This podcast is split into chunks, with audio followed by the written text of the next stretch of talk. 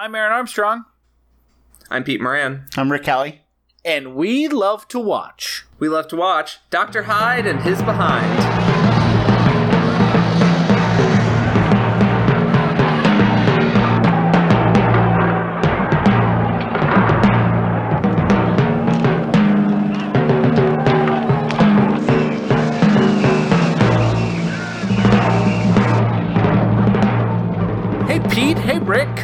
Back together again. What's going on, guys? Together again. I feel like the last time we were together, we were talking about, oh, I don't know, maybe about how Probably some aren't fucking dead. religious.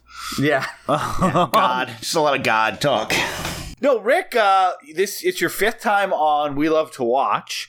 You guested four times within the first ten months, and then we kept forgetting to invite you back. yeah, I thought there was a ban in place. No ban. Uh, we just were doing other some other the Pod's Not Dead stuff. Uh, two released episodes, one lost forever episode. uh, and I think somewhere in there we forgot to invite you. And I remember talking to Pete as we were planning the summer. We're like, and both of us separately, I think we're like, oh shit, we got to invite Rick back. We talked to Rick pretty much every day on Skype chat, and we had you on uh, Pod's Not Dead, so I was like, Rick's definitely been back, right? no. so, welcome back. Thank you so much for coming on, Rick. yeah, it sounds like a lot of horseshit, but I'm happy to be back. Thanks. Ah, the dynamic back in action. You know what? You're not getting the five timer club jacket. We're gonna keep it. We're gonna split it between the two of us. We're each gonna take a sleeve. That's fair. It's fair. Uh, all my jackets are currently sleeveless, so this is gonna this is gonna really. You've always struck me as a Yeah, sleeveless jacket kind of guy. I could see it. See, the one sleeve is like a cool '80s, like Michael Jackson style that never happened. I think. yeah. You're like, I like to be cold on one half. My left my left side's always burning hot. Uh, yeah, but if you've never heard us before, where we love to watch, we're a movie podcast that uh, picks a theme each month and then covers a few movies around that theme. And sometimes, if we remember, we compare and contrast them. And we're we're starting a new month. It's the first week of August. Um, yeah, it's the first week of August. It's a new month. It is uh, man is the most dangerous game and we're doing movies where humans are hunted because why not in this wonderful world that we're all living in? this is like a great idea on paper two years ago peter and it feels a little more depressing now but uh yeah i think we're gonna power through and just to pretend we're living in like 2015 Yeah, you're like, oh, you know, it'd be really fun if we watched a movie about a hypothetical fascist government that uh, puts people in puts Yeah. people in camps and uh, hunts them for sport. That'd be really that'd be really fun. Yeah. yeah it's not the worst thing the trump administration has done but on the list somewhere is kind of ruined dystopian movies um, so, uh, so this is our first uh, week, and we're doing a uh, Ozploitation movie uh, from 1982 called Turkey Shoot. Which, uh, when Peter suggested, I was like, uh, "Great!" Not sure how it fits into the theme, although, but I'm, I'm willing to watch a movie about uh, turkey ejaculating, and uh, watched it, and it, it was more uh, on base than I thought originally. That's what you So that's what you thought, Peter. huh? Yeah, that's the thing. Is at least Turin ha- horse has a Turin horse. You know, Yeah. There's no tur- no there's, no, turkeys. there's no turkey no fucking shoot. turkeys in this thing. It's true. Good for Rick, though. Yes, yeah. Oh, I, wa- yeah. I was actually when this was first proposed, uh, thought it sounded like a terrible idea because I just thought it was going to be people shooting turkeys. No, that that's another Australian movie called Wake in Fright. Yeah, different film. or, or yes, kangaroos. I, I thought it was actually called. Uh, it'd be great if in Australia there was a movie called People Shoot, and it's all about shooting turkeys. That's what Thanksgiving's called. yeah. yeah, because they come from the land down under. When uh, when are we gonna get into these accents? Um, uh, well, Rick, why don't you introduce yourself, and you can say that you picked this movie when you found out it was uh, made in Australia. Yeah, totally. I am Rick. I've been on the show several times. Uh, so Five I've already, times? Uh, let's see. I uh, run a film website with our mutual friend Liz. We all have done the uh, Pod's Not Dead uh, podcast together.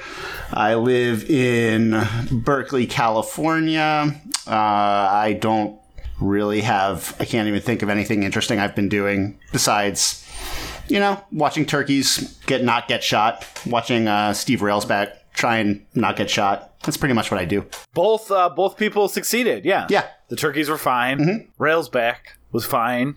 Uh, because if you rail on Steve, he rails right back. Precisely. He has his teeth grit for 90% of this movie, even when he's trying to look handsome. Yeah. I like the idea that anyone ever looked at him and was like, "He's a handsome lead." Yeah. Let's pick. So the two movies that he has been in for this show are this and Our third episode ever. Lifeforce. Yeah. He gets romantically paired with probably two of the m- more famous beautiful actresses of the 20th century. um, Yeah. he, Olivia uh, Hussey is he's paired with Olivia Hussey, Juliet this, herself. which is like just hilarious because no matter if they, I think they're like almost the same age in this, and he looks like thirty years older and nine thousand more cigarettes deep. Yeah, he came out of the womb, I'm assume, looking 50. and like, I'm almost about to qualify for AARP. Give me that bottle. Yeah, they, the the local villagers called him uh, Wrinkle Fetus. The local villagers. oh, the whole whole village In wide. the I like. dump he was born in. Yeah, I like that he's from Um, a village. That's good. The boy ain't right. Um, They call him Steve Railsback because they sent him out of town in a rail, and they sent him back. and then he keeps coming back because I hope, Bad I hope these rails back puns keep coming.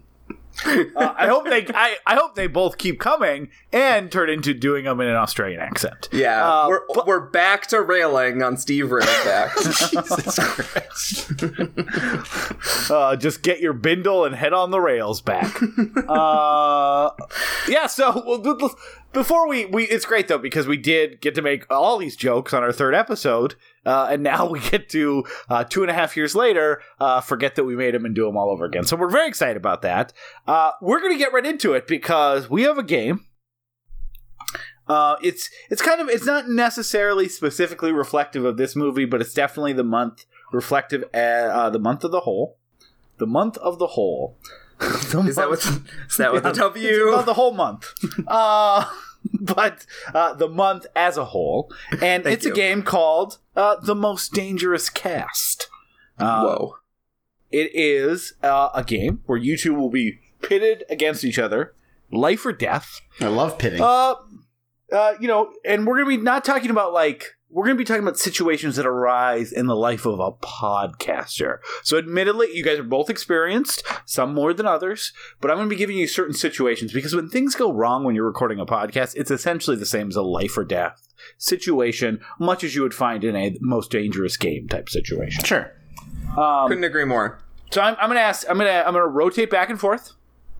All right, ten scenarios, five each of something that could happen while podcasting, and all you're gonna tell me is how you'd react.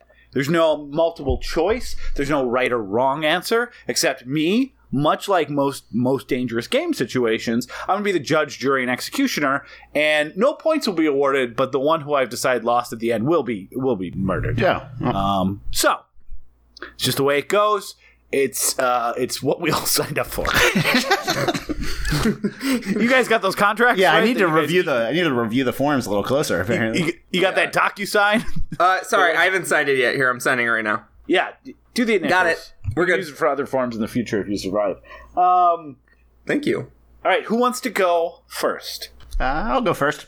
Rick, you're a podcaster. You're recording the podcast. You're trying to get banter with your your co-host, Mhm. And the Skype delay is bad. What do you do? Um, uh, get a machine gun. I mean, wildly incorrect. I know. I have no idea how that would help Skype I just- delay situation. I just figured a machine I mean, gun. You know, Again, it, it is kind of the most dangerous game, but like specifically in the world of situations that arise while podcasting. Uh, okay. Um, Um, so- all right. I mean, so probably no points on that one, to be honest. Okay. Uh, Peter, your your situation. hmm You've been recording for a while. You're kind of tired. You notice that you're saying um more than you'd like to, but you just don't seem to be able to stop. What do you do? Change the topic to the topic of my mum. I mean, look, that was out of nowhere. I was gonna say, you know, you're editing, so don't worry about it. But uh, I think completely derailing the podcast to talk about your English uh, nanny, I assume, or the queen. Yeah, me mum. Yeah, your mom.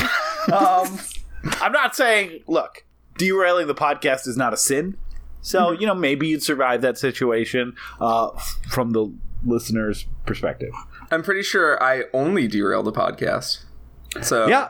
I've survived till now. Why would I change my methodology? Fair point. I'm not saying that's going to get you a point, but you are accurate. um, all right, Rick, Mm, you're podcasting. right. Maybe you're about to go on. You say, "Hey, It's a I'm very not- meta question. I said you're not feeling well. Not sure if you're going to be able to record tonight. What do you do? I just power through it. I mean, you gotta you gotta take charge. You know, you gotta you gotta make it happen for the listeners. Are you reading Successories poster? yes, that was actually verbatim. I have it on my wall.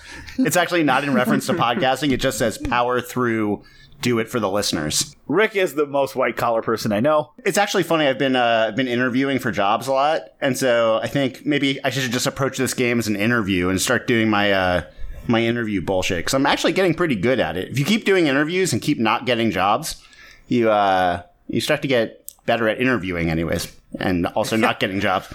I can agree. I tend to go in the room pretty not nervous anymore. I'm like, you know what? The worst that happens is I don't know anything. Yeah. And I just kind of shrug. It won't be the first time I didn't get hired.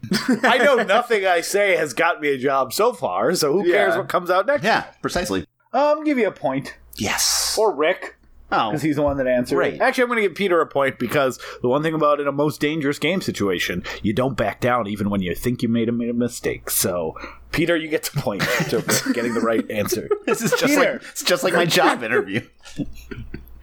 Look, nothing's fair when you're hunting people or podcasting in this case. yeah. Uh, Peter, you need to you, need to do a plug section, a wrap up section, but your co-host has essentially fallen asleep on mic and is not really paying attention anymore. What do you do?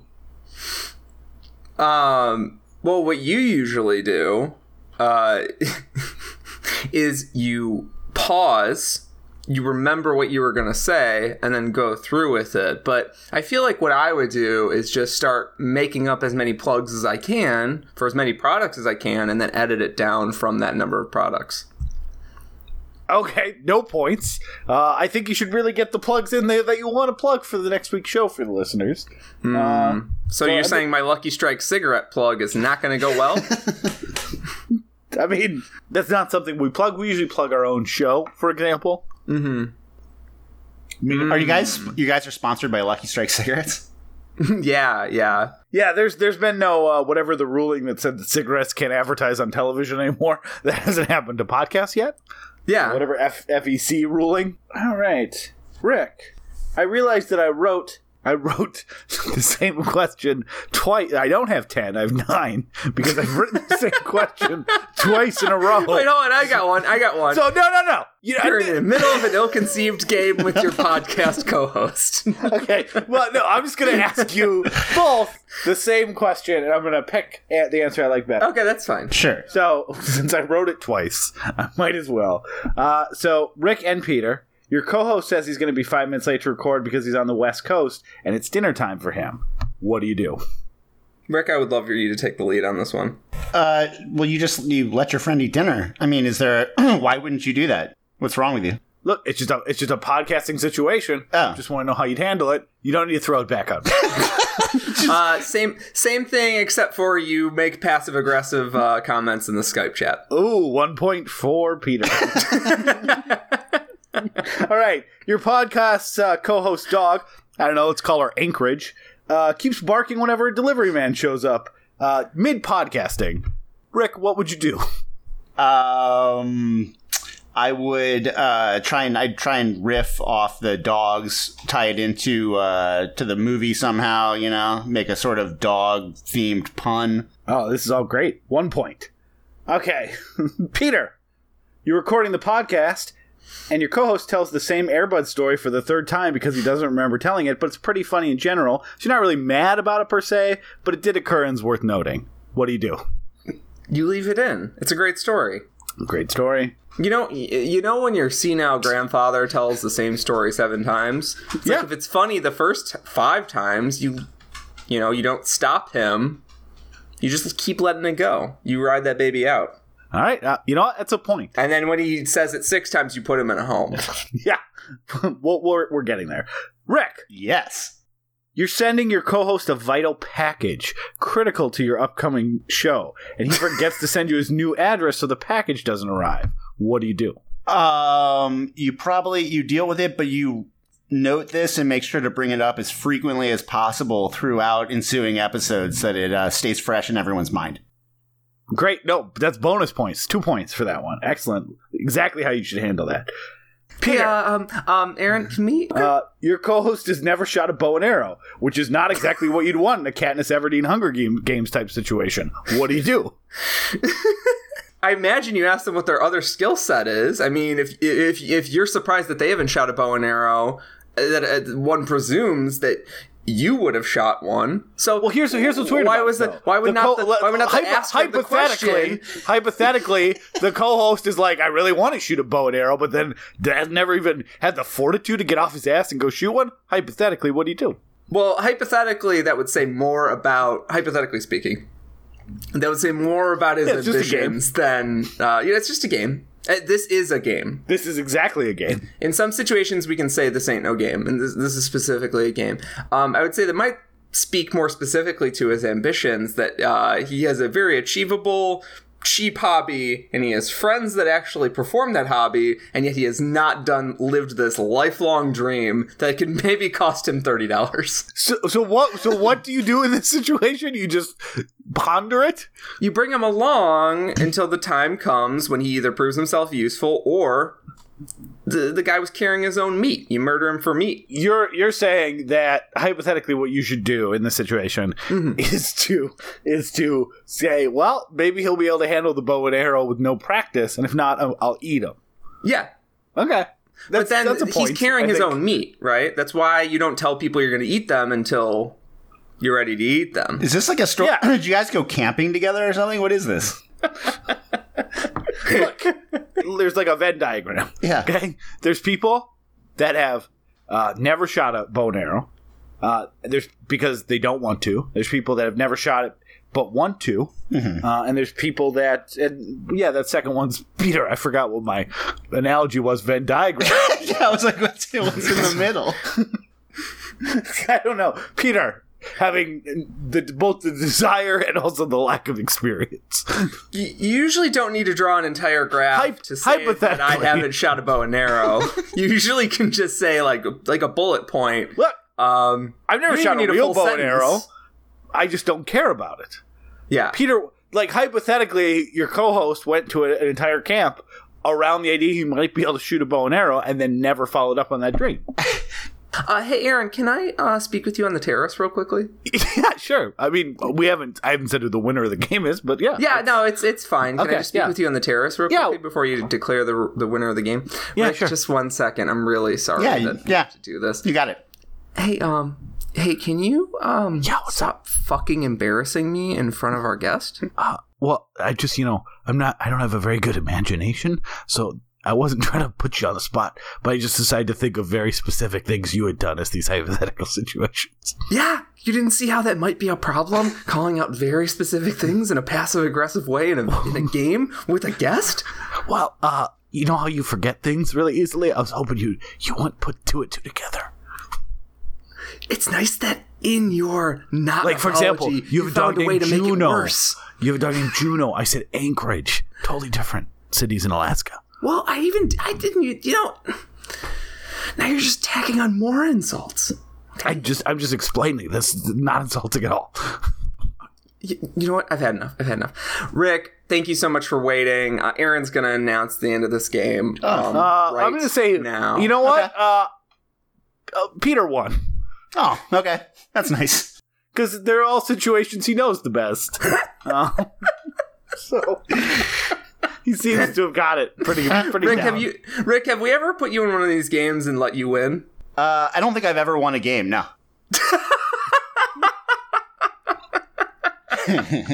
We're gonna have to bring you back for another episode just to, just to let you win. Yeah, we can do a super passive aggressive one where we're kind of being patronizing with how easy the answers are, specifically directed at you, so you can feel a little better. That sounds great. Rick, do you think that you maybe won because um, you didn't have to sit here and be uh, verbally abused by Aaron this entire time? yeah, I feel like I'm less embarrassed probably than you are, so that's, that's good. Hey, Rick, we'll play a quick game. Sure. What number am I thinking of? Six. Got it. Yes. Peter doesn't even get a guess because you were right on. There's no way he could get closer Right. from a math perspective. Right every time. 6.0. Ah, damn it. Oh, Peter won. Look, science and research is very important to this podcast. He's more specific. Yours was a general number. oh, we'll try again later, Rick. I'm really sorry for you. Okay. We tried our best. Yeah, well, Uh, you guys want to talk about turkey shoots? let's do it. Let's talk about it.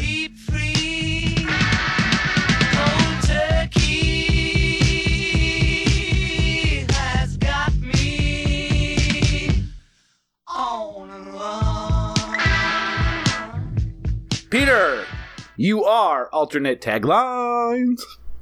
Wait, hold on. Now we might as well just get into it. Peter, you're alternate. Wait, no, I don't know. Peter. what I was like. What what accent is this? Is this is this a thing? I don't know. John Lennon? I think I had kind of Scottish going. Scottish Yeah. is the accent I do if I want Maya to go, Dad, please stop doing that voice. Where I'm like, uh, baby! But uh, it's just all fat bastard and the dad from So I Have Married an Axe Murderer. Um, uh, all right, Australian, hold on. Peter, your alternate taglines. You will believe a werewolf can eat toes. Yeah, I wasn't expecting a unremarked upon werewolf to be in this movie. But That's you, my favorite part of the movie. it's, like, it's like also. I think it's my everyone's werewolf. favorite part of the movie. Yeah, of course. Should have been called Werewolf Shoot. Uh, because or Aaron Shoot because when I saw that werewolf I came.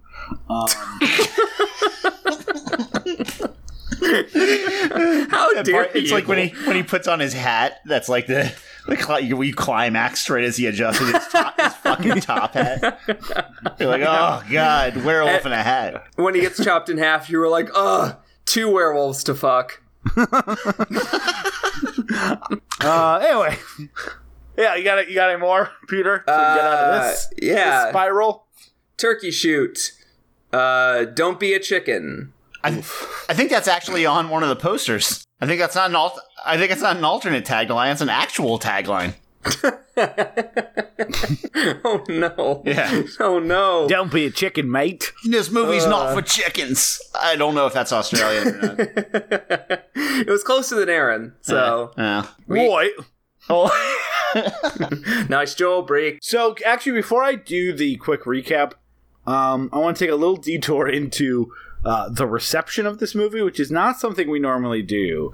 But the Wikipedia summary of a bunch of quotes of the way this movie. So I I read this uh, the summary of like the reception before I watched the movie, Uh, and I was expecting something like beyond gruesome. Like I was like, oh fuck, I'm watching this on an afternoon. Like I don't know if I want to see this. So uh, it was this. I'll just read um, some of the the quotes. Uh, so different reviewers called it uh, a vomitous offering. One called it unfit for human consumption. One called it a catalog of sickening horrors. And then uh, another one was the actors involved should have been ashamed for appearing in such trash. Ooh, Um, I should have said that as an alternate tagline. I mean, another guy called it like wooden acting, which is fair. That one's fair. uh, but I, you would say like uh, I would say like more like rail acting. That's a like a like a rail, wooden wooden like a rail, yeah, like a wooden rail. Yeah, Yeah. like a rail's back. like a.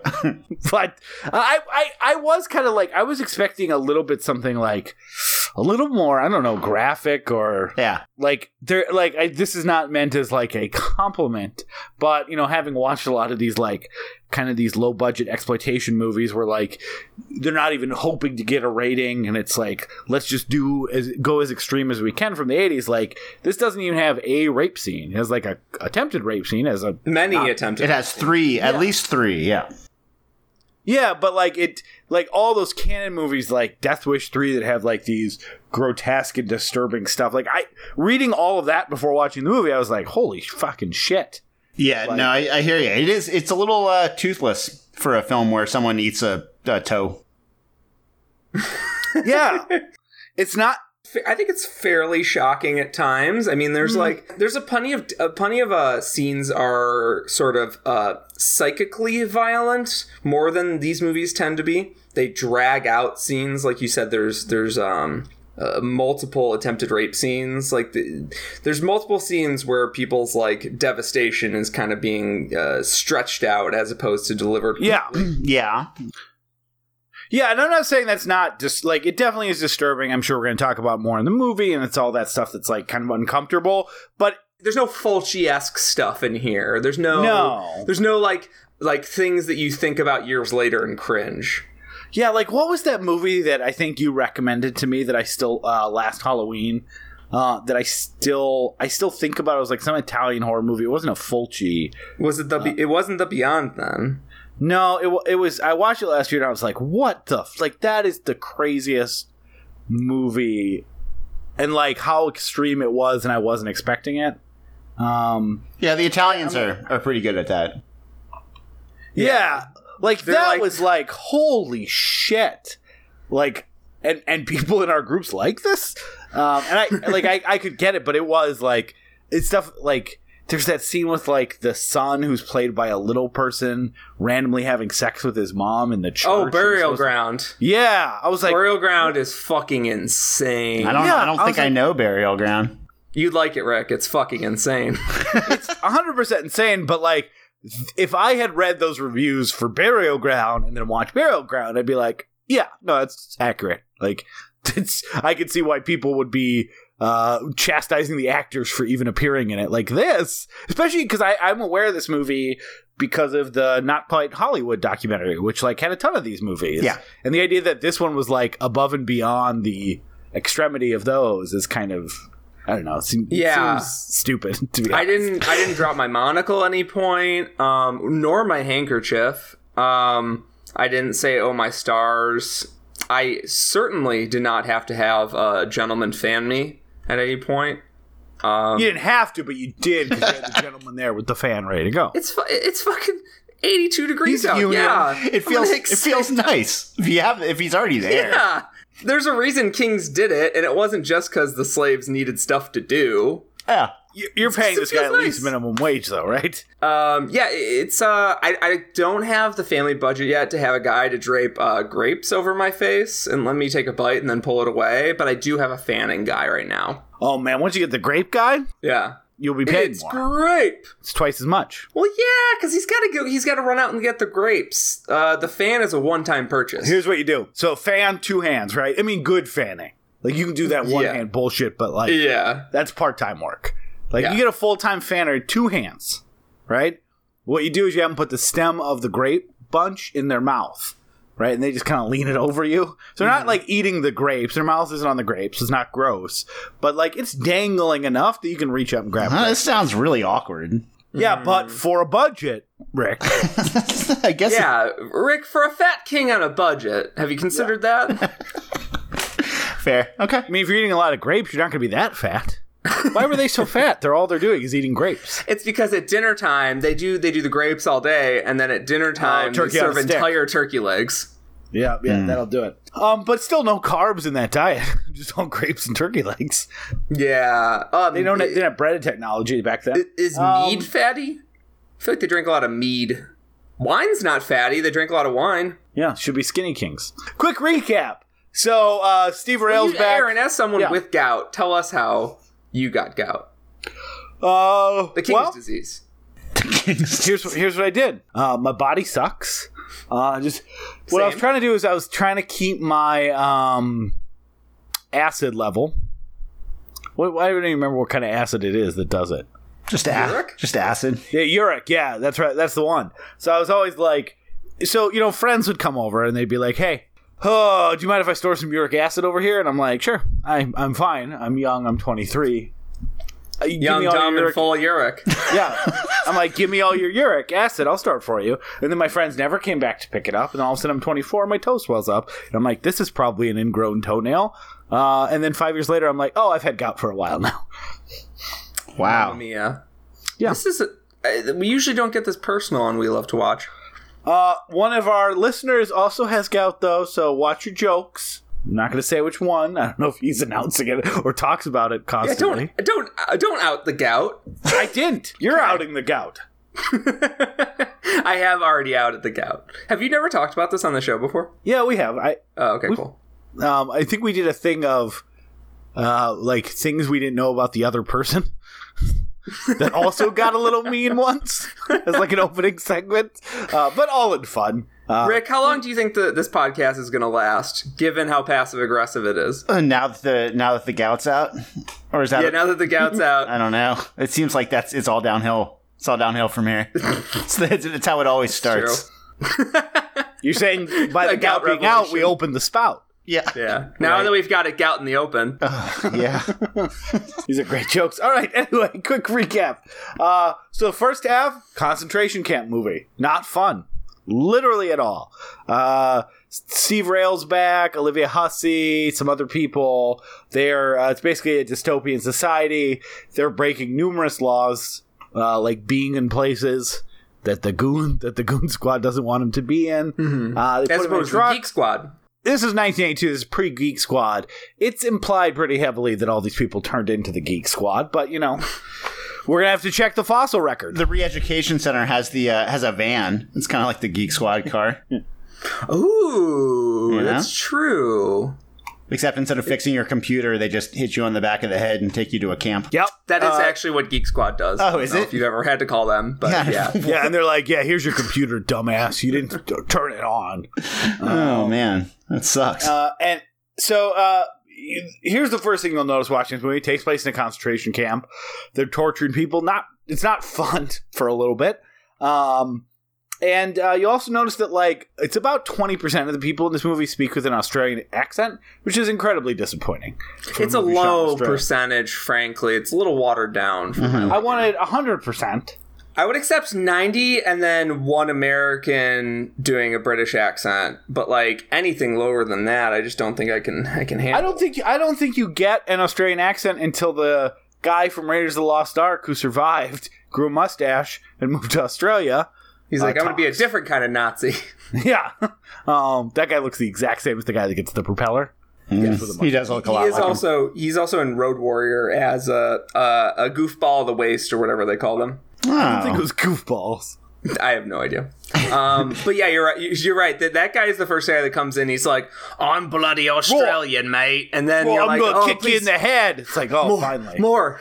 Everything you're doing is abusive and disturbing, but I like the accent. It's really intentional, though, right? Because uh, I think they they cast uh, international stars in the hopes of uh, you know upping their their overseas grosses. It would seem more prestigious. I think was the idea. They filmed in Australia because they got tax breaks, and then cast you know Juliet from Romeo and Juliet and uh, all the rest of these cats for uh, international prestige for this movie. It's very true. And the and the most Australian thing about it and one of its greatest strengths is that they did shoot it in Australia. So once they get through that first half of the movie and you actually get to see the Australian, you know, jungles and the outback, Yeah. it's It's great. really cool. It's really cool looking. It doesn't look like the typical American post-apocalyptic movie where they just like shot in the backwoods or you know the back desert of Nevada or something. It looks really good. So, and that's the thing. So they they do have some people assembled at this camp, and they're going to take uh, six or seven of them uh, and have a uh, execution by way of making them into a most dangerous game situation. So everyone has someone that they've paid to kill. They pick them out of the lineup, and then they present it to the the seven people as, "Hey, you want to get out of here? You want to earn your freedom? Do you want a pass that'll let you be a citizen in the new dystopia?" all you gotta do is survive, survive to uh, till sunrise. Yeah, that's the most Australian I did by accident. survive. Survive. Uh, you just gotta survive. Bye. Uh, so they obviously a lot of them are skeptical. And they're like, mm, mm, probably not. Uh, but then it turns into a most dangerous uh, game situation where they are free. They're running around. Uh, they um, they get to use their wits to try to kill people, and uh, some of our heroes die. Some of our baddies die until Steve Railsback is able to kill all the baddies and uh, free the camp, and everyone runs away cheering, presumably to get captured uh, into a new camp, because I mean it's a whole country. There's just one camp, uh, as far as we know. Yeah. So uh, some short-lived victory for the old Rails Baxter, uh, but uh, the the last half is actually a lot of fun, and it kind of. Um, it kind of cements something I never thought I would have to articulate, but I will. Uh, like torture related dystopia, especially nowadays, is not fun, even in that like exploitation way. Like it just it wasn't fun to just see uh, uh, men and women like brutally beaten or like Locked in brush up- cages. locked in cages, uh, like uh, th- the threat of like sexual assault and rape uh, uh, overhead. Like it just it wasn't fun. I wasn't enjoying it. It wasn't even fun in that explo- exploitation uh, way. Like I've always been. This is you know kind of off topic, but like I've always been a defender of like the first two Hostel movies because I think they're actually interesting and have some stuff to say about um, a lot of different things nowadays I don't maybe like I'm not planning to rewatch them anytime soon, but maybe I would hate it. Like maybe even even that like it's just there's something about it that just made me feel ill at ease and I didn't like it. Once they have a semblance of like even though it's an unfair semblance of like agency and the ability to fight back, then I'm in more of like the, you know, Running Man, Gymkata, like that sort of uh, tone, and that I was able to enjoy. So when they're trying to outsmart and kill all the baddies and the werewolves and all the other stuff, uh, and succeeding more often than not, then it beca- kind of became a, a fun, grimy, gory, uh, you know, action movie from the '80s. Um, but you know, uh, the the the first half is a half. It is 45 minutes of a 90 minute movie, and I got almost no enjoyment, uh, or probably none. Like there was there wasn't really anything that was redeeming about the first half for me. I, I'll say that as well, and partially, and Rick, I, I really want to know your thoughts on this. It's uh, partially because I don't think that they, and maybe on purpose, they don't draw a particularly vivid picture of what this fascist government is about. Yeah, that's So they don't say problem. if it's a. One can presume it was a religious one, but then when in the camp they say you can get you could have your promiscuous actions, but don't get pregnant, or we'll kill you and the baby. Like the there's like a there's a so like that's probably not a religious takeover. That's probably just a straight up just normal fascist like Nazi type thing. Yeah, there's no hypocrites in religion. Yeah, that's true. That's, that's true. That is that is something that in the first 45 minutes that I find also very boring because like I didn't even get to sort of soak in their version of dystopia. And and the Olivia Hussey gets caught doing nothing essentially. She's just in a time and place where there, a, a rebel gets caught up.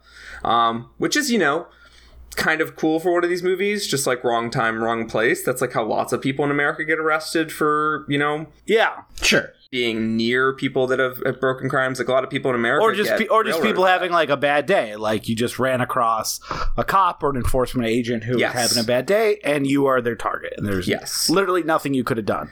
And then Steve Railsback, which they had a whole thing planned with him at being like a hero. Instead, he's like just because he's like, just uh, speaking to a radio in a closet. Yeah, he's like he's the uh, guerrilla radio radio freedom. I think he announces it as. So yeah, he's like the leader of some gestative revolutionary force, I guess. His character name is Tom Morello. Rick, before you jump in here, I agree. Like having having no clear understanding of like uh, because I, I do think that world building makes it's I guess to, to go back to the Hostel too like Hostel 2 I think is especially at, at least when I saw it had a lot to say about like American foreign policy because like that's what there's a lot of like clear representations and allegory and and satire in it and there's a lot of gross shit in it too but like it has a point with it, it you cannot enjoy the point it's making or disagree with the way it's making it but it has a perspective right? And this for the sadistic first like half hour you're right like i know nothing really about the dystopia the way the government works whether these are hypocrites what they're trying to do besides just like why they've chosen these people to round up as opposed to not rounding up other people. And so it is just like seeing people being subjected to shit for no reason that you can ascertain and like no reason for an audience to want to watch it except for like like you like seeing people this like there there was nothing else there. you only you only root for them because they're underdogs. Like you don't know why they're being othered, which is you know fair. Like that's a that gets a passing grade. Like I, I root for anybody in one of these movies that's being treated like dog shit by fascists. Like the the abusers are always the bad guys, but um the yeah rick what do you what do you make of all this like first half of the movie where it's just kind of this like loose fascism thing and it's a prison movie Yeah, yeah. I mean, I agree with everything you all are saying. The stakes seem really low because there's no clear um, sense of of how people relate to each other. These camps are apparently all over the country. You know the um, but and it opens up with that montage of like documentary footage of real world unrest of like riots and Yes. uh, all this stuff, and that's supposed to, I guess, give this notion of a world in turmoil. People have clamped down in this way, but then you know, like yeah, it's it's um, a little bit of a cheat, I suppose, to just attribute it to the the conditions of the production. But they slashed like 15 pages out of the script. It was the shooting schedule was reduced to 28 days. It was supposed to be set apparently in the American Deep South during the Depression, and then they rewrote that to be in the future instead. So that's why everything looks like they're on a plantation all the time, and everyone's like just raking dirt for some reason. Um, so there's just and, yeah, and they're like they call them deviants, but then the one woman, the upper class woman, is like nothing but sexual entendres with the other dude. So everything just seems like like a little. It's just supposed to be a sense of Orwellian control, but there's no sense of of how it came to be, where it's going, who these people are, whatever. So you are just stuck with the okay, now you're in the prison camp. And yeah, that doesn't have a lot of resonance. You're, you can go you go along with it, or I went along with it as like a setup for the uh the escape sequence, but it feels pretty by the numbers and like just just to uh to set up the second half. Yeah, it spends too long there. Like if you're just gonna do like, oh, this none of this means anything, make it ten minutes. Yeah. and then go do the stuff that 10 everyone likes. minutes Yeah, yeah Yeah. Like, get to know the characters for a sec, and then and then like it's not too hard to sell like why people would not want to be in a concentration camp. So you don't need to really. dwell on yeah, indeed. You show a bunch of dirty, dirty, sad faces, or people doing menial labor, or you know, people fighting for food or whatever. You can get that done in 10, 15 minutes without having to like, yeah. But they built this set, which is great to see the set get blown up in the movie because I'm like, I don't want to spend any more fucking time here. yeah, but I feel like the longer that we spend in that in the camp at the start, it belabors the point to where you start having to ask these questions that they you shouldn't even be bothered to ask. You know, like they're they're forcing Yes. the point by sticking you there. The one part where uh, Steve Railsback's like uh, to the the head commander Thatcher, he's like. Um, you know, I hear you run a pretty tough camp. And Thatcher goes, Yes, but I get results. And it's like, What results? What are you even talking about? Like, what does your camp do? you run a, your results are the killing of people or the raking of the dirt? Like, I don't even understand what your camp is for exactly. well, yeah. So There let's a really let, elegant. let's talk there, about.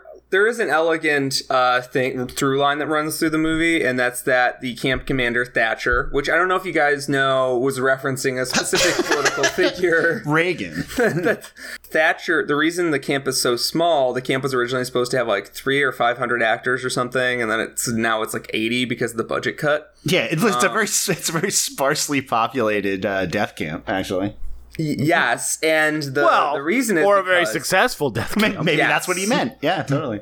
Yes. So that they, they say that he has a specific model that will probably be trotted out around the nation, and that's around the nation. They're having population problems. Like they don't know what to do with all these people when they're in the camps. They don't know. They don't know how to put them to work or anything. And one of the only interesting like lore bits in the early part is that like these people were unlucky enough to be put basically into a death camp as opposed to just a concentration camp. Hmm. Yeah, This camp is specifically a death camp. Like the turkey shoots apparently happen semi regularly. Like this does not this is not anybody's first rodeo or turkey shoot. but I mean, I don't think they're a death camp because a death camp just means everyone's going to die pretty quick. Like they keep making up these things for them to do. Like if it was just a death camp, just bring them in and then you kill them all. Like why keep? Well, no, because The they're holding them for the specific they're holding these hunts, Yeah, but and they might be having these hunts every there's fucking hundreds weekend. of people. I guess maybe, but you keep, you keep bringing people in. Like you need to hunt more people. They only hunt seven. And Do- yeah, and Dodge has been there for a while. Apparently, he, he talks about Yeah. how his he's got this history. And Steve Railsback has been in like twelve camps or something. He keeps yeah, breaking maybe out. they need to keep a minimum number to get like their federal funding or something. um, Yeah, so there's two there's two major like things that happen at the camp that we see besides just like digging up dirt, and both of them are fucking terribly either are just dumber than shit or like not thought through. They are the first one you see, which is the Indiana Jones motherfucker who starts like fake air punching a woman um for like quite a while and you're like, "Oh, this is goofy." Until like she flinches and then uh, becomes much less goofy when he beats the living shit out of her for a, li- for a very long time. Uh, and it's like, oh, that's fun. That's a fun game you guys came up with. Uh, and I do again, the directors. I, they kill people for no. They kill people for no reason, right? but it is also. weird to gather 500 people into the yard. Like it's it's odd and it's not like I don't know. It was just like okay, great, thanks guys. Please move on from this. But it is just someone like punching in the air next to them. It's, it's a very odd visual. And then there's the like gasoline barrel game, which was so unclear what the point of that game was. Like, and I think, and I don't think it's one of those cases where you can say, well, the point was there was no point. They're just torturing them. Like, everyone seemed to know what they were doing eh, eh, but at no point was it communicated to the audience. So they have like two round gas barrels filled with gasoline, and I think the idea was the person was supposed to escape, but instead it's like watching kindergartens play soccer, where they're just in a circle kicking the barrels, and he's and the guy in the middle is just kind of rolling around, and it was like they do Yeah. that for five minutes, and then they set him on fire. It's like oh. That that was neither interesting to watch or proves no point because I have no idea what the fuck that was. But also, the, the prisoners don't seem to know what it is either because they like riot when that happens. Like they freak the fuck out. Well, Steve Railsback knows what's going on because he's he demands that Olivia Hussey watch it so that she can like confront the brutality. He's like, "This is what they do. yeah. this is what they do: is tie gasoline balls to your hands." I guess. ah, ah. So you've you've played Gassy Barely before, have you?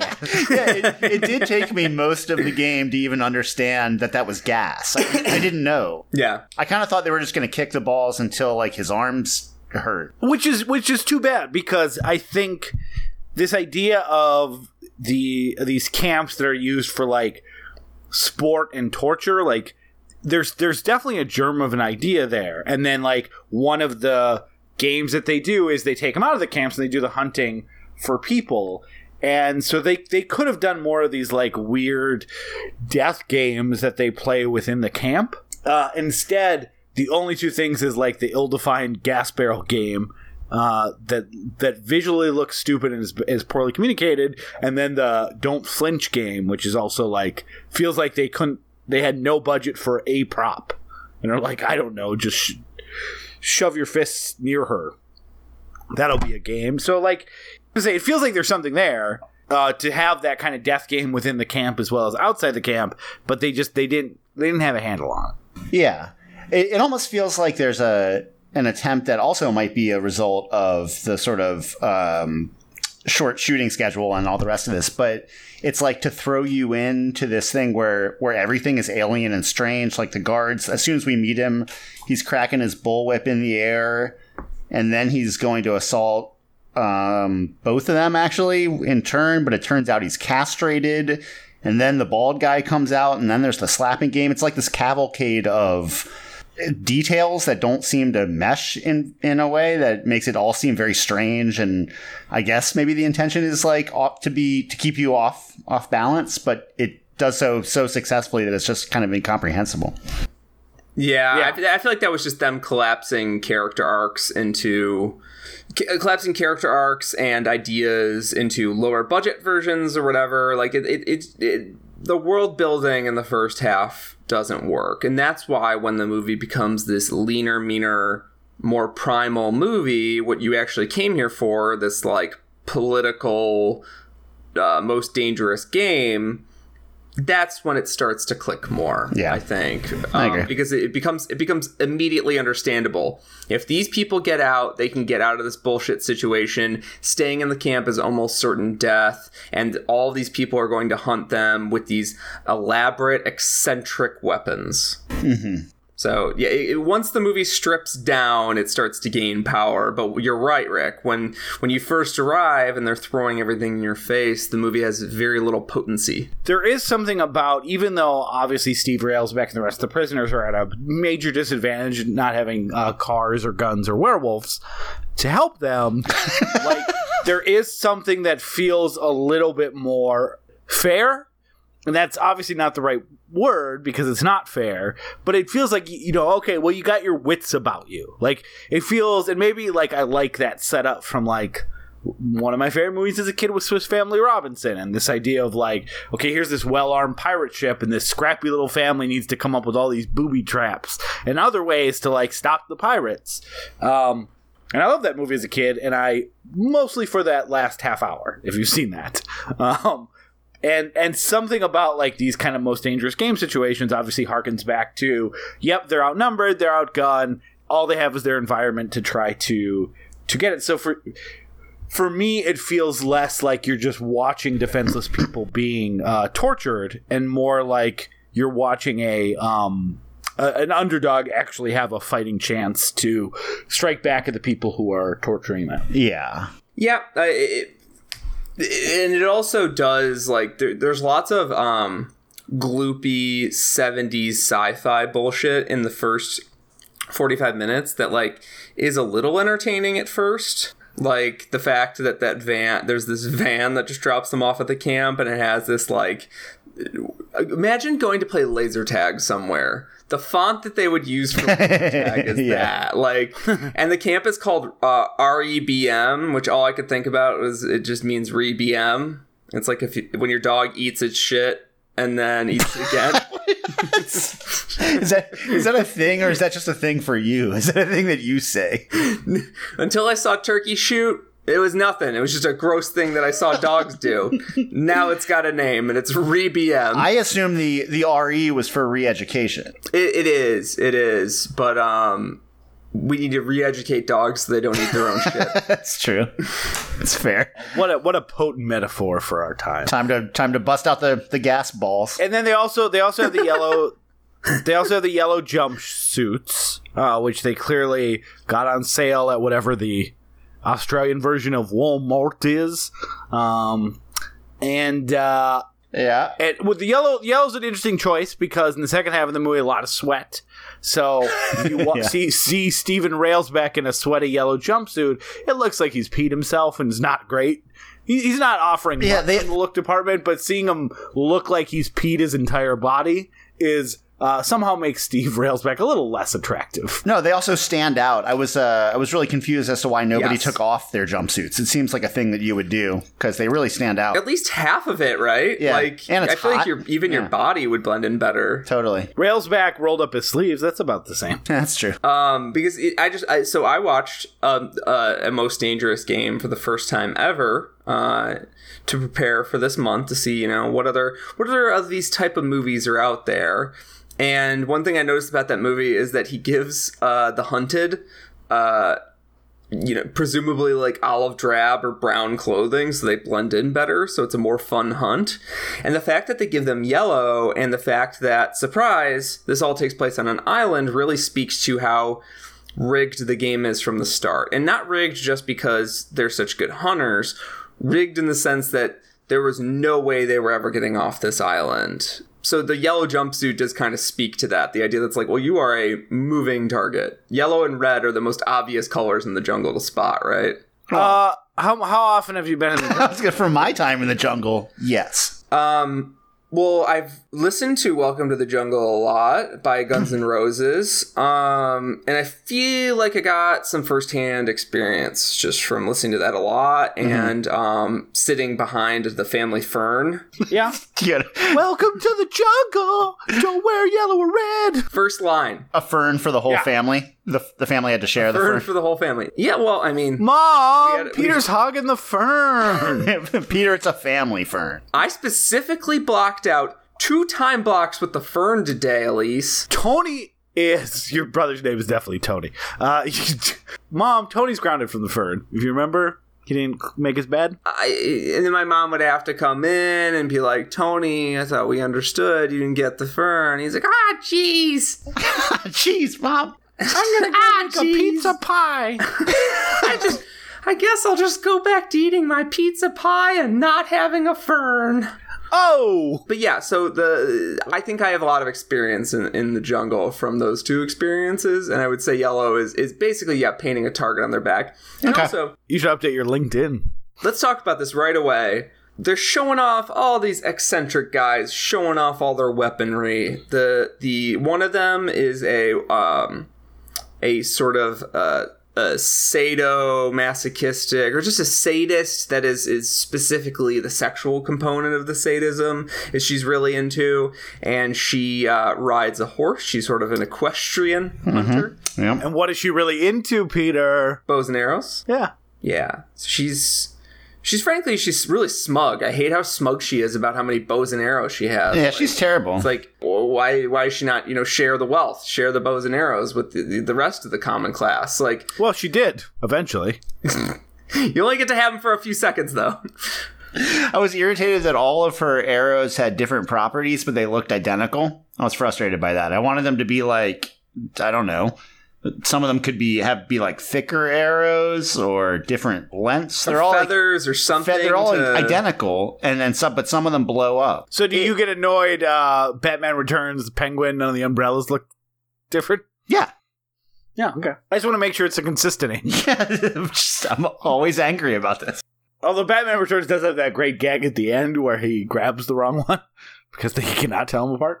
Yeah, so she's she's lovely, and then one person's weapon is Dune Buggy plus, I mean, werewolf. he's pretty eccentric he also has a rocket launcher and a 50 caliber machine gun on the back of his truck so he's he kind of overpacked for the weekend i feel like But let's talk about how he introduces his werewolf. Yes, because It's he's quite comparing with yeah he's he's comparing with a, a bow and arrow lady. He's like, you still u- you still using that? And she's like, yeah. Oh, you gotta get yourself one of these, and then points to a man who is a werewolf man, and everyone he's just, just, like goes, leaning against a Yeah, post with, like it- with his Greg. hat. He's leaning And- against and the plantation steps, wearing a top hat. yeah. And she's like, hmm, I'll consider it. It's like, wait, movie, hold the fuck on. You can't just be like, this is the. F-. They're comparing weapons. It's the first comparing weapon scene. No one's even talking about weapons. One person's like, yeah, got me a bow and arrow. This person's like, yep, got me this werewolf, man. and she's like, oh, Costco? Like, it's. No, he found him. He found him in a circus. He does tell us that he's a freak. She's like, "What is Yeah. it?" And he goes, "A freak." I found him in a circus. saying that he found it in a circus also is is almost like he's ta- taking lore away from us because he's like when you see that person i was immediately like oh shit like this government is experimenting in weird like genetic mutant bullshit like that's cool. That's a cool twist on this. Like mostly they've just been like you know beating and threatening to rape people. Like that that's they're making werewolves? Like what else are they making they got dinosaurs? Like what, what do you guys got? But instead he's just like this is an errant freak. This is there's just one of him. Don't worry. There's no story here. Look away. Like Yeah. it, that's like it's one of the signs of the movie where they're just like they're like no no no. There's no bigger world here. Just keep your eyes focused on the prize But see, he's We're gonna get to also the chase soon He's not just a werewolf though, because he does he does eat a toe, but he's also a wrestler, which is an interesting thing. He's a wrestling werewolf. he's a wrestling werewolf that also has a kind of like Dr. Hyde quality of him because his clothes are falling off and he wears a top hat. Yeah. he very much looks like the classic depiction of Dr. Hyde. He is in the movie because it's like, hey, we got this costume. I don't know. Look, let's just try it out. Like that is why he's. in This is movie. what this is why I love exploitation movies. Like it's not for the weird, you know, sexual exploitation stuff. It's not for, you know, just the blood and guts purely. It's for the Yeah. insane what what a uh, a low budget and a strange uh, set of tools will create in terms of storytelling. And the fact that this movie just has a fucking werewolf reveal is uh, something that it could never get away with in any with in any movie with any larger budget. Yeah, it's it's the best part of the film. It's my favorite part. Yeah. Yeah, absolutely. And it is because they, they didn't have time to question things, which sometimes led to super abusive situations and sometimes led to Werewolf Man. So and uh, so that then the other two guys are uh, the guy with uh, you know guy with a, a tr- truck that and a sniper rifle, and then a guy with an assault rifle, and a guy with a knife and a gun. Anyways, can we talk about the werewolf more? yeah, a werewolf. What's his Yeah. there's only two. There's only two like you know uh, of the hunters. Only two of them are actually really interesting. There is a third one with a um a sleep dart tranquilizer gun kind of thing, um, but that doesn't end up being all that interesting either. Uh, it's pretty much just Yeah. the, the it's it's the two weirdos in the group that we're mostly concerned with. right.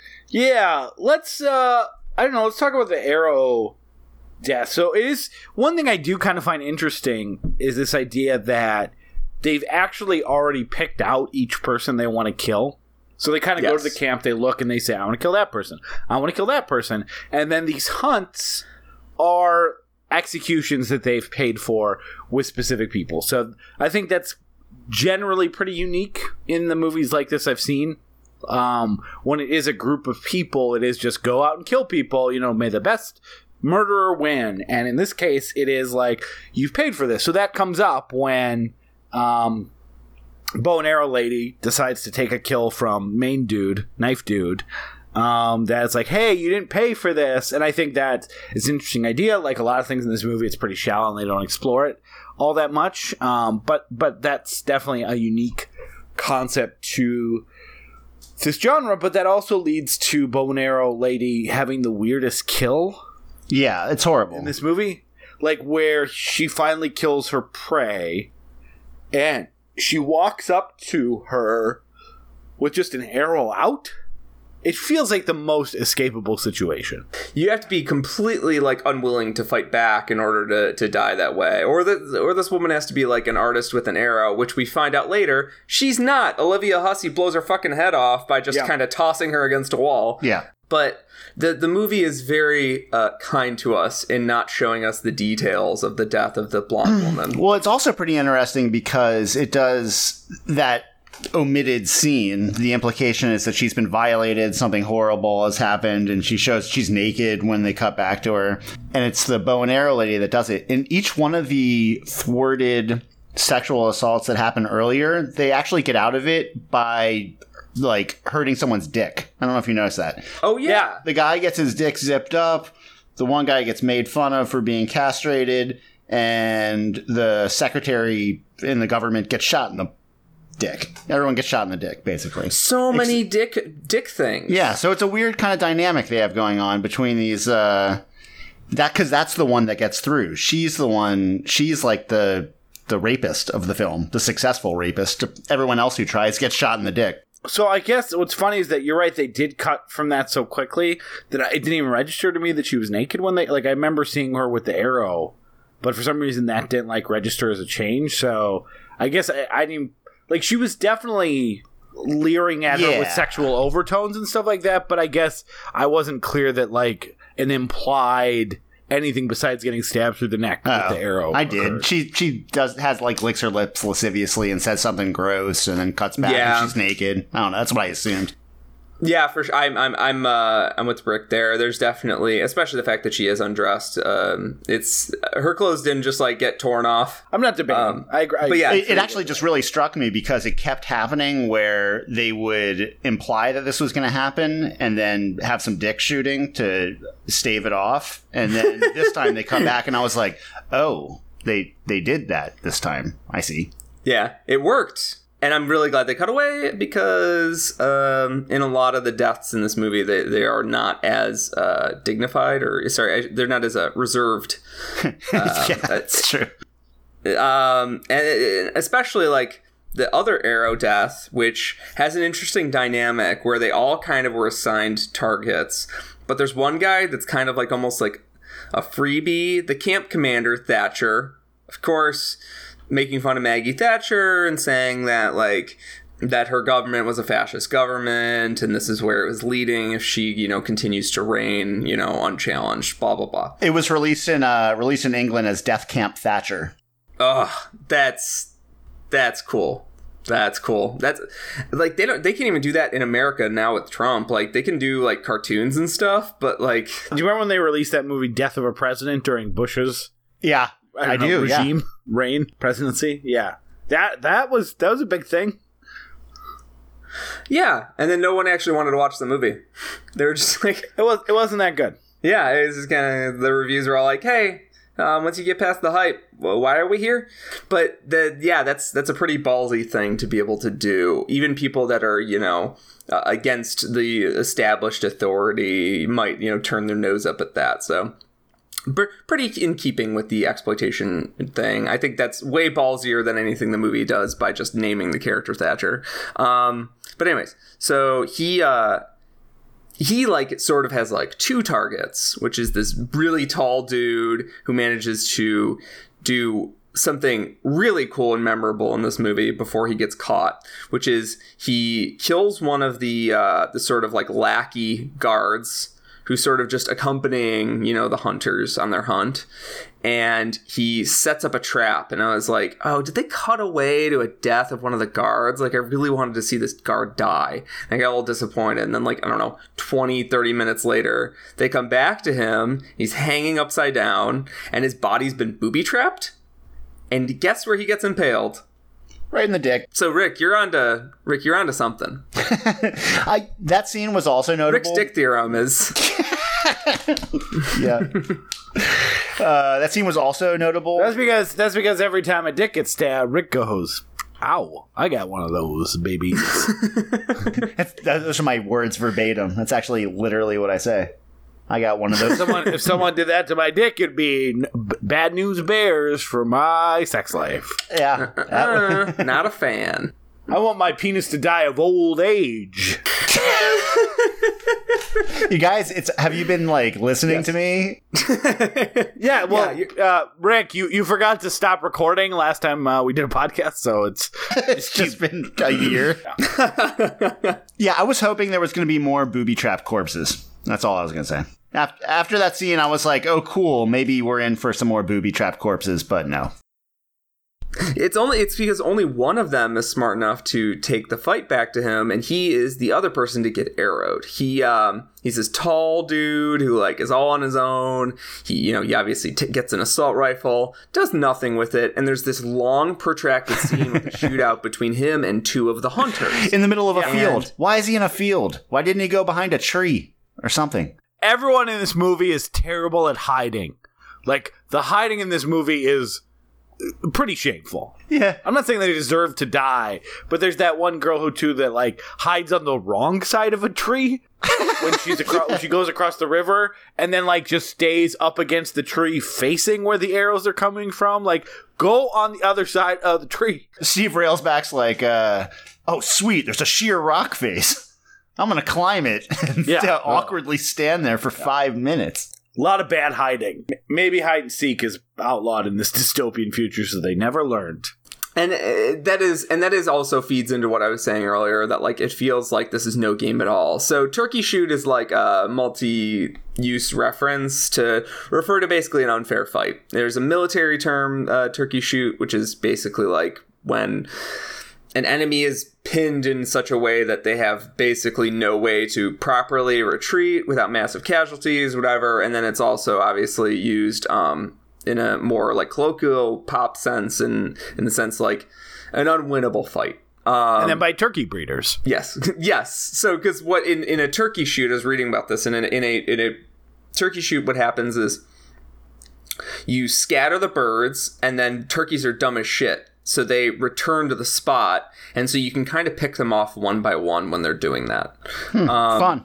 So it's it's a similar thing with this. They release all of them from the camp. You know, they kind of scatter them, and then they can kind of you know scoop them up as they want. Can we? Uh, yeah, and they don't really give them. I was kind of annoyed by the head start because they make a big deal when they're like coming to terms about how the turkey shoot's gonna work. yeah, right. Three hour head start, and then they like, but they go in like shifts, and I don't know if it's just like bad editing and bad like you uh, communicating time, but it feels like they're like on top of them two minutes later. Like there was no three hour head start that occurred. Yeah. They catch up with orangey glasses like within like yeah, it's like um, they just cut to him being caught. Caught and having his toes eaten. Like he does not even get a chance. He does not get any head start whatsoever. Like these guys are not interested in the true most dangerous game scenario where he's like, I do want a good match. Like you sort of Yeah. believe him that like if you do make it out of the situation, I'll let you go until like the end of the movie. Like you kind of believe his resolve because he spends so long explaining it. In this, you're like, oh, this is a trick from the start. There's no way they're letting these people out of here. Well, they and to themselves when they were talking about it amongst themselves, they call it an execution. But still, like, what else are you gonna do? It's a it's a chance to do what the Rails Baxter did, and uh, and and take the fight to them. Uh, can we talk about his big fight with uh, Indiana Jones guy because they have a prota- protracted uh, fist fight on the beach uh, with look, I, I don't I don't mean to engage in hyperbole, but I would say the worst improv dialogue I've ever heard, and I have to assume it's improv. Because if it's not, and someone wrote that down for three minutes while they circle themselves, and I wrote down some of this, it is bad acting for improv. But it, I'm, re- it I'm really glad. I want to hear. I want to hear these lines. I mean, they're not great, but it's like this. They just kept circling each other, and they stopped like speaking in their normal voices, so they are just like kids mumbling on a playground. They're like, "Come on, you piece of shit! No, you're a piece of shit. You piece of shit! Come on, piece of shit! This is bullshit! Come on, come on, yeah, you go." Come on, you piece of shit. Like- and they're like whispering it under their breath while they circle for two minutes. It's the fucking like, I was like, did the movie stop? Did the cameraman have a heart attack and no one knew what to do? Like why even bother dubbing it in like at that point just like have them circling each other like why why bother having them say anything because it's Rails Railsback seems so gleeful to say shit. yeah like they're clearly shit. not intimidating each other like come on, you piece of shit. No, you're a piece of shit. No, come on, you you piece of shit. Like it's like it, it is like two guy two like kids on a playground who have been surrounded by their peers and don't want to fight. And are just like, well, maybe if we swear at each other long enough, the teacher will come and stop this. That's Right. exactly what's happening. yeah and the fight uh does have a, an an incredible resolution which is uh the, steve railsback eventually starts to lose olivia hussey is hiding in the in the brush and she eventually runs out surprises the big australian nazi guy and chops both of his hands off and he just is like screaming and yelling bloody murder for like a minute and i kind of like how effective it is because it lasts so long like if you had your hands chopped off you wouldn't be like well, this is the worst. Like you would, you would just be yelling, like baffled. You're like, I, what, I, do I kick you? Like, what do I do now? Like, Yeah, and he is kind of flailing around. apparently when they were shooting the scene because a cheapo movie made in Australia, and I can touch on uh, Olivia Hussey real quickly here. Um, it's a cheapo movie made in Australia. They gave her a real machete, and apparently she did almost chop the guy's hands because the her the thing was she was supposed to bring the blade down, and the director would call cut, and she would stop moving. Right. Um, she got confused and nervous and thought he meant cut the hands or something and she just kept bringing the blade down and the actor pulled his hands out of the way she almost so somebody's hands almost get chopped off for real in this movie. Yeah, I read that. I she's- mean, in that case, he would have been the most dangerous game. so this is let's talk about olivia hussey real quick. She was also in black christmas plays a similar role but with more nuance and variance. Like she's a real character in black christmas like someone you can really get behind. Um in this she's just nervous from the first frame and apparently she hated shooting in australia and like Yeah. hated the wildlife and was just terrified of getting eaten or bit by you know snakes and shit um, which is fair. She there's like a there's like a fear of Australia that I'm glad that it's not just an American fear. Like Europeans also are like, um, yeah, like I can't. Well, was- it- they're the ones that put all the prisoners. there is there is that. But yeah, it's a it's an interesting thing because the whole movie she's just nervous and freaking out and it kind of works for the movie but it does mean that like you have a hard time emotionally connecting with her because there is no ebb and flow. Like there's no moments of calm where you kind of get to like mm-hmm. see who she was beforehand. She's just like a frightened rabbit the entire time. Mm-hmm. Yeah, well, she's also playing against Steve Railsback, who is, you know, we've we've ripped on him a lot, and um, it's because it's because he's he's bad. he is he is such a fucking dead weight in this movie and i say that as a movie that has literally him dead weighting like holding up dead weight Like that was our thing with Lifeforce. Is that I know it's been a long time since we spoke about it, but it's like it's why we jokingly called him. Um, not jokingly, but we called him like discount Tom Atkins because like Tom Atkins was it was always funny to us how he's in all these movies as like this hot romantic lead. Um because he's you know he's kind of a he's not what you would typically associate with a with a with a guy the ladies are throwing themselves at. But Tom Atkins is a really good actor. This Lifeforce and this like position him as like some super sexy dude and he's also just a really bad actor Yeah. in Lifeforce he was watered down until until the third act he's basically watered down by being a. he doesn't have to yell as much yes well he's an he's an ensemble actor in Lifeforce in Lifeforce yeah other characters take over the protagonist lead as you go and stuff. In this movie, with every character that dies, more and more Steve Railsback becomes important. Well he's also supposed to be like a charismatic leader of the revolution Yeah. It'd Yeah. be like a total goon having a podcast. Let's insert game's 30 over Pete Whoops. Uh, who's the Steve Railsback of this podcast? But yeah, Rick, what do you make of this guy? have you seen Lifeforce because that's probably the other thing you would have seen Yeah, I have seen Lifeforce, and that is the only other Steve Railsback movie uh, I have seen, as far as I know. Um, but Good yeah, for you. Everyone else, all the other people are more interesting than Steve Railsback, which is a really negative quality to have as a protagonist. yeah Because every time he comes on the screen, it's just like, oh man, I wonder what literally anybody else is doing. Like Yeah, the please, God. the guy who uh, is there just to be executed. I don't even know anything about him, but I would like to hang out with him more. Both the women, they're kind of blank actually, but you know they have something going on. The weird twitchy dude um, is weird and twitchy and kind of aggravating, but at least he's got like some personality. Railsback is like this black hole at the center of the film. Uh, so yeah, I- 100%. exactly what you were saying, Pete. As it goes on, like people get knocked off. It's like, oh god, we got we got nothing left but Steve. It's a problem.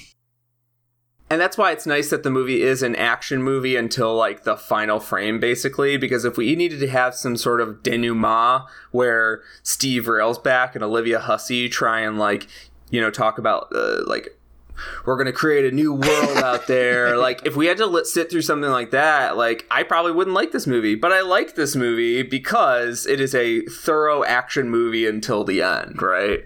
And it has a pretty wild finale. Yeah, there's a, there, you know there's some clever touches in there too. Like I like that they're on an island. I think that's a fun reveal because it does all of a sudden make you feel a little more trapped. Uh, there's there's I like like the log trap. You know there is a lot of fun stuff when you just get like an island in Australia to run around on and make like makeshift traps, and a lot of it's very clever. Like we haven't really talked about the director of this movie yet, but he's kind of the patron saint of uh, exploitation movies. Yeah, Brian Trenchard Smith. Yep, and while I haven't seen a lot of his movies, some of them are kind of hard to watch. I, I definitely had added a lot to my list after watching uh, the documentary on exploitation movies, not quite Hollywood.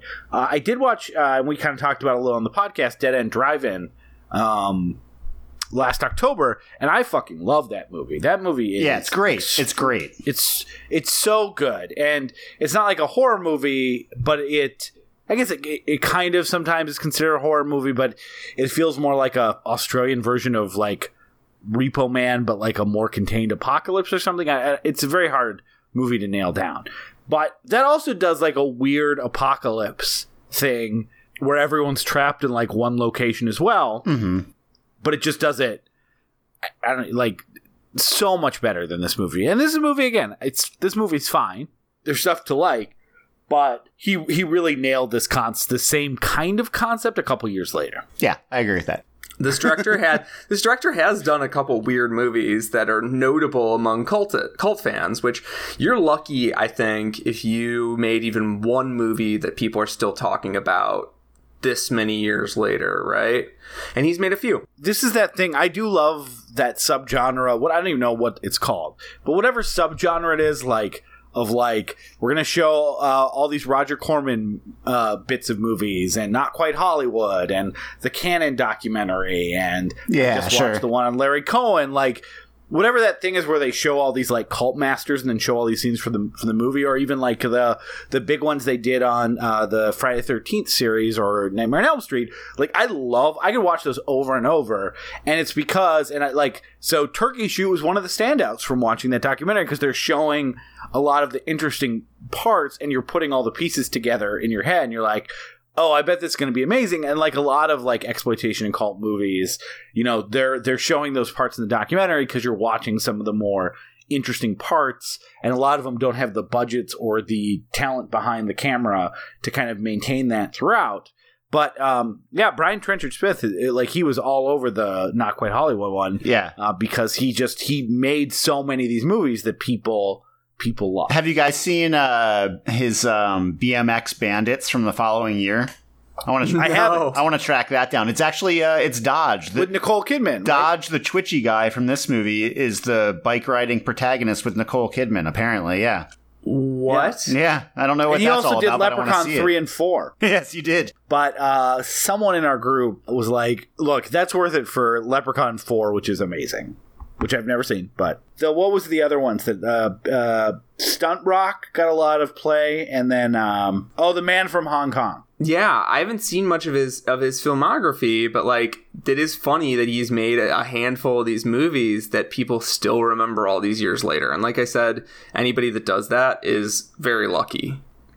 I'm really into how he constructs the end of this movie. Yeah, And I wish that more movies of this ilk were like, hey, uh, do you remember the set that we built earlier? We're just going to blow it up now yeah. and and and, the the take is so long that you know that they're actually blowing it up like um even my favorite movie is the thing even in that you can get a sense where you're like well they kind of moved to a different part of the base and then you see some fire around them. Like maybe they didn't blow the whole base up. In this you're like you watch a static shot of carpet bombing of a base. Like Yeah. all of a sudden the movie found its budget. Yeah, no, there's there's a, definitely a sense in that whole last section where uh, there's like a sense of glee. Like they they seem to be having a really good time blowing shit up. There's no no two ways about it. And and I think that that reminds me of that House out and of- Slugs. Yes. Well, technically, we can blow this up, and then in Slugs they show the explosion like six times. They're like, we paid for this once, but you're not gonna see it once. So basically, what happens is our our last survivors, Olivia Hussey and uh, Steve Railsback, uh, they make it back to camp. They blow over a gate. The camp looks extraordinarily flimsy when they're blowing it up. Um, and they break open a wall to the prison camp and free everyone and get them guns and there's just this big battle scene where everybody's shooting at each other and olivia hussey goes to basically just blow up a communications room and she runs into the uh air, the equestrian hunter um the equestrian hunter is uh tries to you know do the the arrow trick on her she's like try, approaches her and you're like oh i guess she's done it worked on the other lady and olivia hussey just kind of panics throws her up against the wall the arrow goes into the woman's head and it fucking blows up her head and i love how much the movie reserves gore for the hunters like that's really what we want to see right Right. yeah see the It's- hunters you're right. Yeah. get taking it to them Yep. Yep. um, yeah, there isn't that much. I mean, this is not that gory of a movie. It's really not. Um, it has its scenes, but like any random uh, Friday the Thirteenth or, or uh, Halloween movie from the '80s is gorier than this. Uh, there is a really great gore shot in the camp where uh, there's a big battle, and you're like, "Well, how's the big, big main bad guy gonna gonna t- get taken out? Like, is he gonna get blown up by the fire bombs? Like, what's gonna happen?" And then, uh, just you know, just as, as coldly as one of the hunters would cut down one of the the prisoners, Steve Railsback gets on like a 50 caliber machine gun and just cuts the, the head of the prison camp, Thatcher, in half, and his like body blows up and all these like it's basically like a suit filled with fireworks. And it's so rad and it's so cool because it's like you expect this long drawn out fight or something but no he was this like bureaucratic dude who just like hunted people coldly from a distance and like just kind of went went about his his uh, torturous evil fascist prospects but so just watching him get like just torn apart by machine gun fire is totally appropriate I, I think it's also um fun fact I'll put all my money on right now. My guess is that uh, "It's So Rad" is also used in his next movie, BMX Bandits. It's so rad Mostly used, yeah. you get to see all the, the facilities get blown up like piece by piece it's really rad but Most movies don't do that because they have I don't know like sense. Like you don't blow up your set until you see the dailies and have everything processed and like you know reshoots and all that stuff because that's like how movies work. Uh, and they but they don't work in like these cheapo and budgets, which is why you know I appreciate the reckless nature of this. Also because like film needs to get developed. I don't know if they were doing like these cheapo things didn't always get to see dailies. oh How do they even know what they have? It's a 20, Like, 28 day shoot. Yeah. I appreciate the uh, the kind of balls it takes to go. All right, well, I think we got it. Yeah. Worst case scenario, more werewolf scenes. I guess. 28 day shoot, and 21 of those days was just uh, Steve Railsback and the guy circling each other, insulting. you piece of shit, you stupid piece of shit. yeah you, Three weeks of that. They only had a week left to shoot the rest of the movie. god and uh, we did skip in terms of gore we did skip uh, one death the most important death Jesus, because he died and was resurrected. aaron so what did you make of the death of our lord and savior jesus christ Uh, well, in general, I'm against capital punishment. Um, I think he should have just been put in jail for the rest of his life, not been uh, not been executed.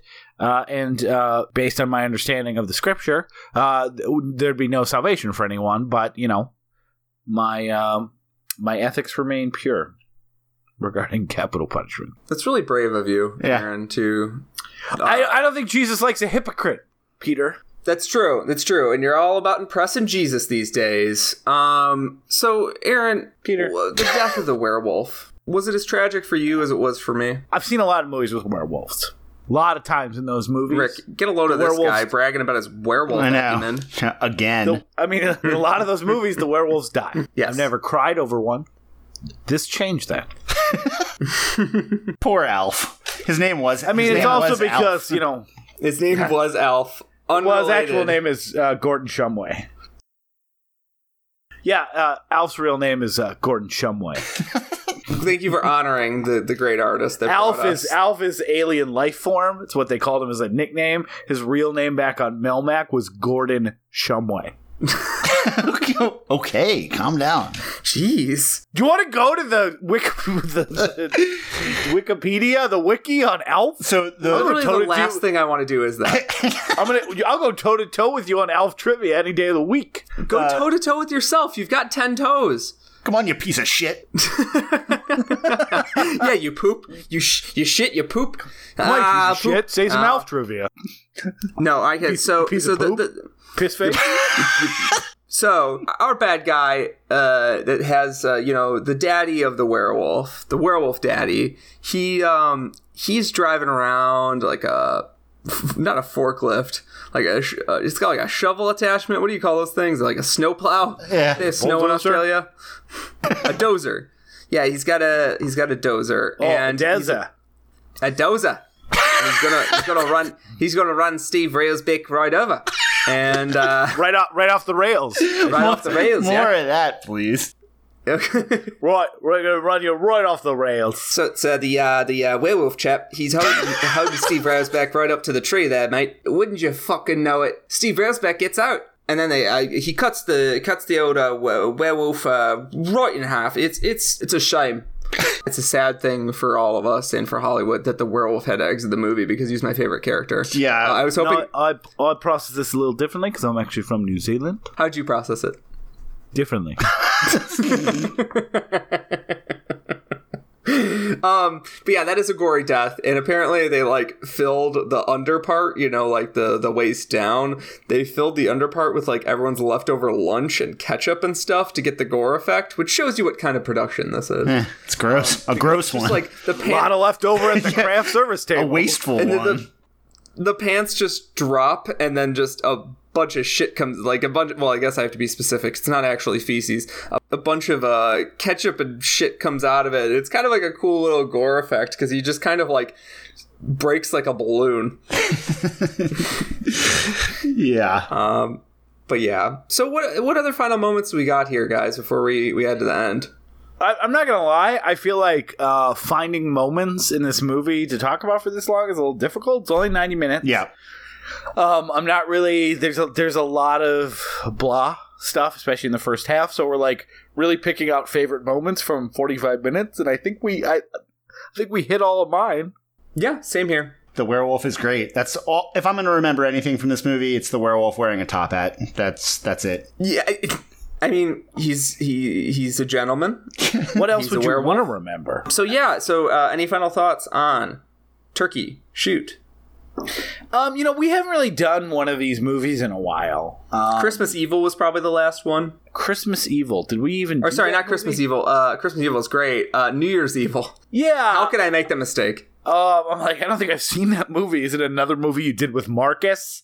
Uh, No, you've seen New Year's Evil, and if you don't remember, it's uh, even more indicative. but it's been a while since I feel like we've done like a like a Cannon type movie, and this this doesn't rise to the level of what you want from a lot of these uh, kind of cheapy exploitation movies. It, it is definitely has a lot of fun moments.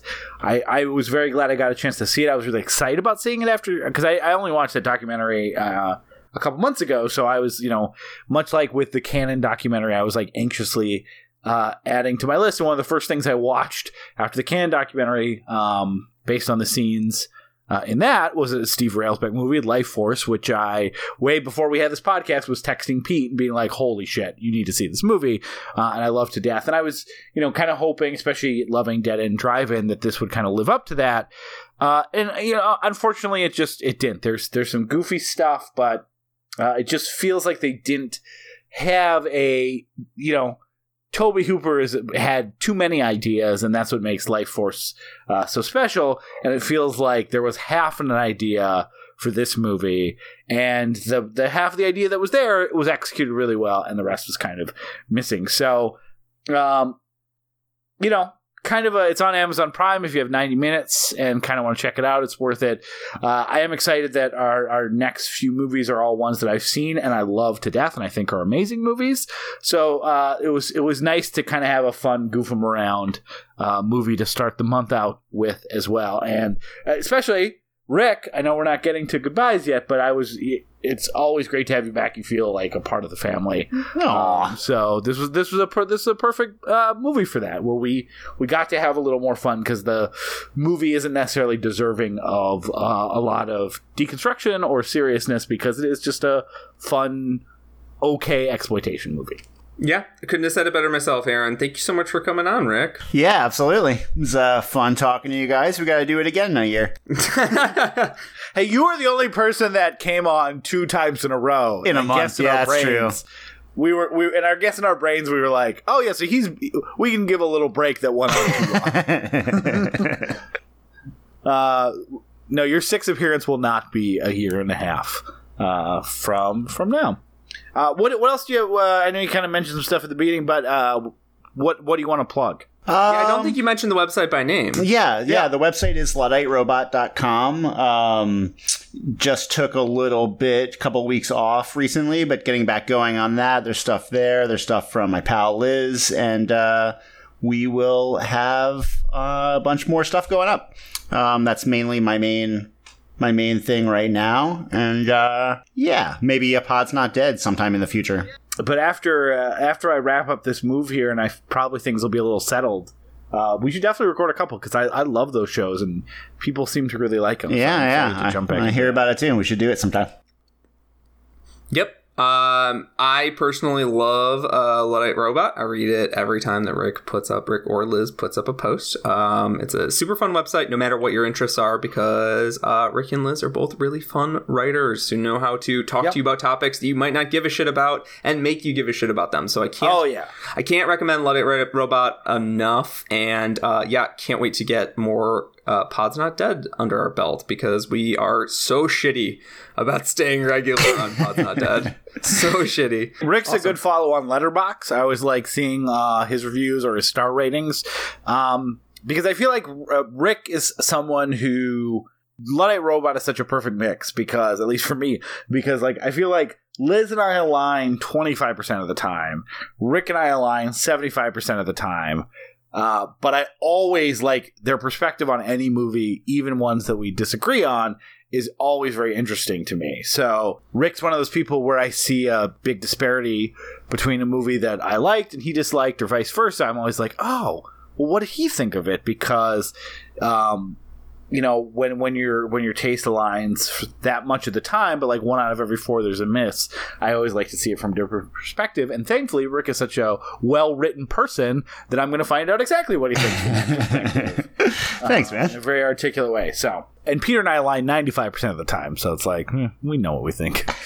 Um, we listen to each other uh, talk enough. Uh, no, uh, I also love you, Peter. Aw. I'm sorry, if, sorry if my game hurt your feelings. It was the funniest thing I could think of. No, I love you guys, and it like like uh, Aaron said, it feels like a family is back in the house. So, Aaron, Yeah. So next? next? week we are doing a battle royale with Bridget Taylor, uh, and then uh, the next week we're not. We're actually not entirely sure, but we're either doing Hard Target with uh, Marcus Joan or Targets with the Koski brothers.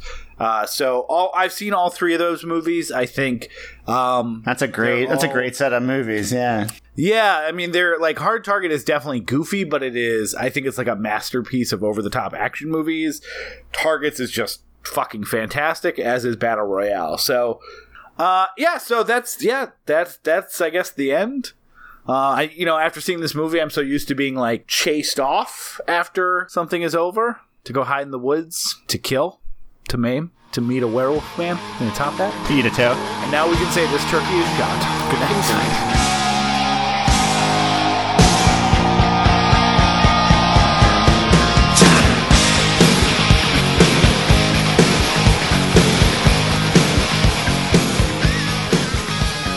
Welcome to the jungle. We got Hey, folks. Thanks for listening to We Love to Watch. Thank you so much for listening to our show, and we've got just a few quick announcements for you. There ain't nothing in the rule book that says that we can't do some of our own plugs, baby. If you'd like to talk to us, uh, tell us we're stupid, tell us we're beautiful. The quickest way to get to us is our Facebook group, facebook.com slash we love to watch, or our website, WLTWpodcast.com. Leave us a comment, tell us we're doing a good job. Only tell us we're doing a good job. We're so sensitive. We're sensitive boys. We're soft boys. And uh, if you'd like to help other people, if you enjoy our show and want other people to be able to listen to this fine, fine program that we produce at no cost, we don't get any money for this.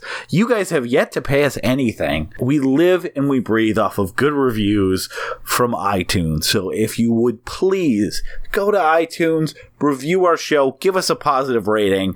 We would love to get more and more people involved in this show and this community. I know you hear it all the time, but it really does help. And we're also available if you don't use iTunes. We're also available on Google Music, Stitcher, TuneIn. We're currently on SoundCloud. We'll take that out if SoundCloud goes away.